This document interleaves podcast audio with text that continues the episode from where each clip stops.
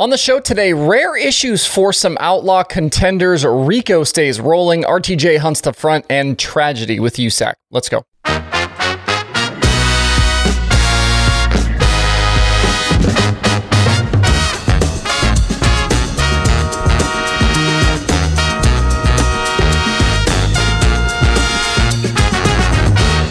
It's Monday, April tenth. I'm Justin Fiedler. This is Dirt Tracker Daily. Happy National Sprint Car Day. It is four ten after all. Uh, we've got uh, definitely plenty of sprint car stuff to talk about today. Before we dive in, the show has a new partner, and I'm excited for this one. He was a World of Outlaws winner over the weekend, and today he's hooking you guys up with a nice discount code on his merch. Head over to shop rico dot com to pick up all of the greatest apparel for Rico Abreu. He's got the new Through the Years shirts uh, and hoodies uh, that show off a bunch of his old past race cars. He's got the new Invader and Neon gear as well. And if you like a deal, all the Rowdy stuff is on sale right now. That includes shirts, stickers, koozies, and more. When you check out over at shop rico dot com, make sure you use code invader twenty-four at checkout to get twenty-four percent off of your purchase. That's code invader twenty-four at shop rico dot com. Really appreciate Rico's support of what I'm doing here with the show. Uh, with the Outlaws over the weekend, David Gravel entered as the points leader. He's basically been there all season to this point, but leaving the weekend, things have shuffled somewhat. Issues for Gravel on Friday night promoted Brad Sweet to the top, and then problems for the Big Cat Saturday have left Carson Macedo as the guy they're now all chasing. Friday night at U S thirty-six Raceway, it was Sheldon Huddenshield who went to victory lane after a wild battle, also include, uh, included Macedo and Gravel. The hotline was very much on display, and this really felt like the first time this season we've seen the Sheldon we've grown accustomed to in recent years. If you haven't watched those highlights, if you haven't watched that race, I would definitely encourage you to jump over to DirtVision and do that. Uh, there was a lot of big moves. Sheldon battling out front. He did make some mistakes, but ultimately got the win. And things did align well for the seventeen group on Friday night. They'd won this race the last time it was run in twenty twenty, and three eighths mile tracks have really been Sheldon's bread and butter. Uh, in his career, thirteen of his thirty-two Outlaw wins have come on this size racetrack. That's over forty percent of his wins. Behind the victory, Macedo and Sweet took podiums, which boosted them in the standings after Gravel had a crash and D N F. It was a very rare mistake from Gravel. He had uh, issues kind of all by himself, really. It was his worst finish since a twentieth at Huset's way back in June of last year. fifty-two races between D N Fs for Gravel. I also wanted to give a hat tip to Brock Zierfoss. He grabbed his first Outlaw top five since Weed Sport in July of twenty twenty-two. At eighty-one Speedway on Saturday, Rico Abreu led flag to flag for his second Outlaw score of the season. Johnny Gibson started talking about the track taking rubber in three and four right around halfway, but I thought the racing stayed pretty solid through the finish. Macedo tried to make something happen against Rico late, but the twenty-four was able to defend. The way Ricky Warner has got that twenty-four rolling right now, I think Rico is going to be a big problem wherever he shows up this season, whether that's with the Outlaws, the All-Stars, High Limit, or really anywhere else.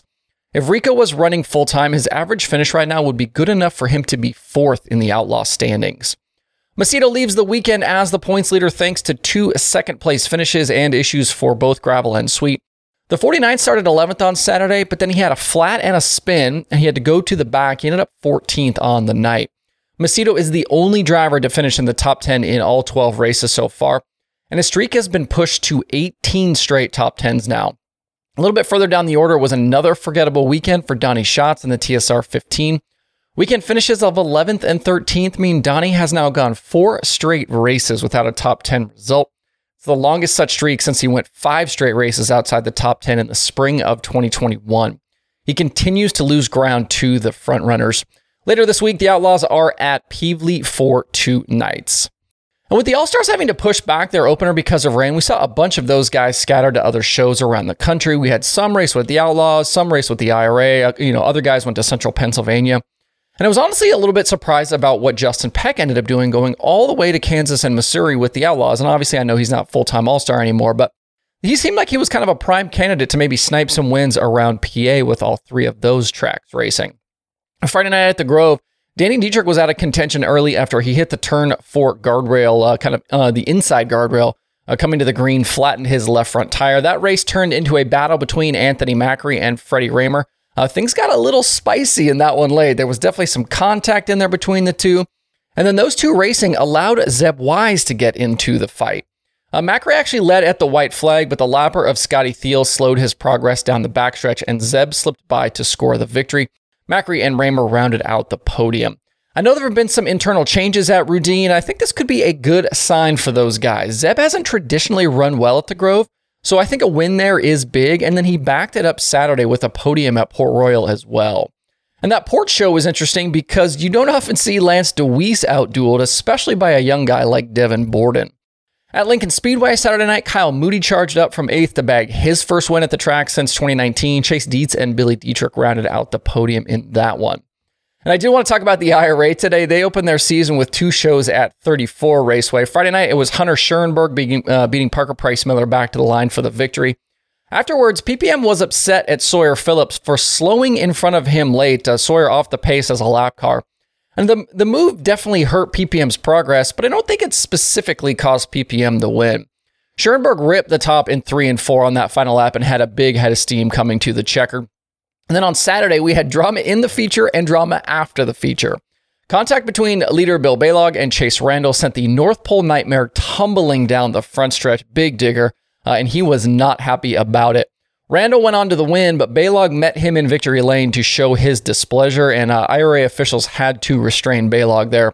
And it wasn't over, as Randall was later found to be light at the scales, which then handed the win to Austin McCarl. Uh, a lot of drama there. Do not sleep on these I R A races this season. A lot of good competition there, and I think this championship battle with those guys could come all the way down to the finish like it did last season. Uh, now in California, Corey Day topped Justin Sanders in the N A R C season opener at Hanford. Good show out there. Uh, and then afterwards, this was one of those where they had several guys knock the wings off, uh, and then they ran again for fifteen more laps. Ryan Bernal topped the non-wing feature over Corey Day. Down at Alltech this weekend, the new Hunt the Front series got rolling with a twenty thousand win show at Alltech. They had forty cars for that one. Very national team heavy in that one. Names like Ricky Thornton Junior, Shane Clanton, Mike Marler, Deb Moran, Brandon Overton, Tim McCready, all in attendance with that one.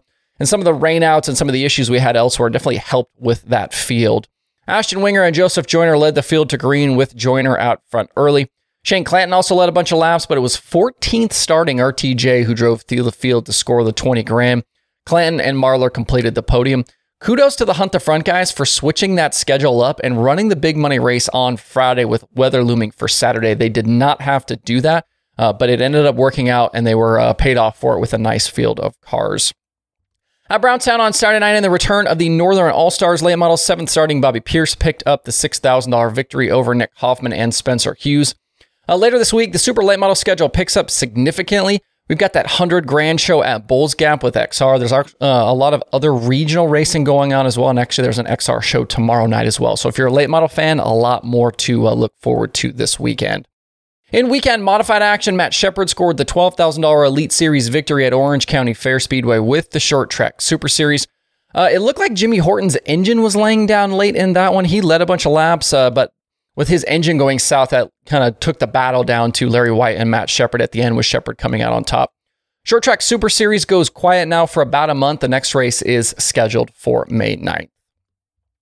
Finally today, we had tragedy strike over the weekend with U S A C. Ohio driver Justin Owen died after a qualifying crash during the U S A C National Sprint Car event at Lawrenceburg Speedway. Owen was the track champion at Lawrenceburg in twenty twenty-two and had made just two previous National Series starts, both at the Berg. twenty-six-year-old driver grew up just twenty minutes from the racetrack where he competed regularly. U S A C ended up canceling the remainder of the event. It's yet another chilling reminder of how dangerous this sport still is and how cruel it can be. The need for added improvement of safety with the cars and the racetracks remains ever present.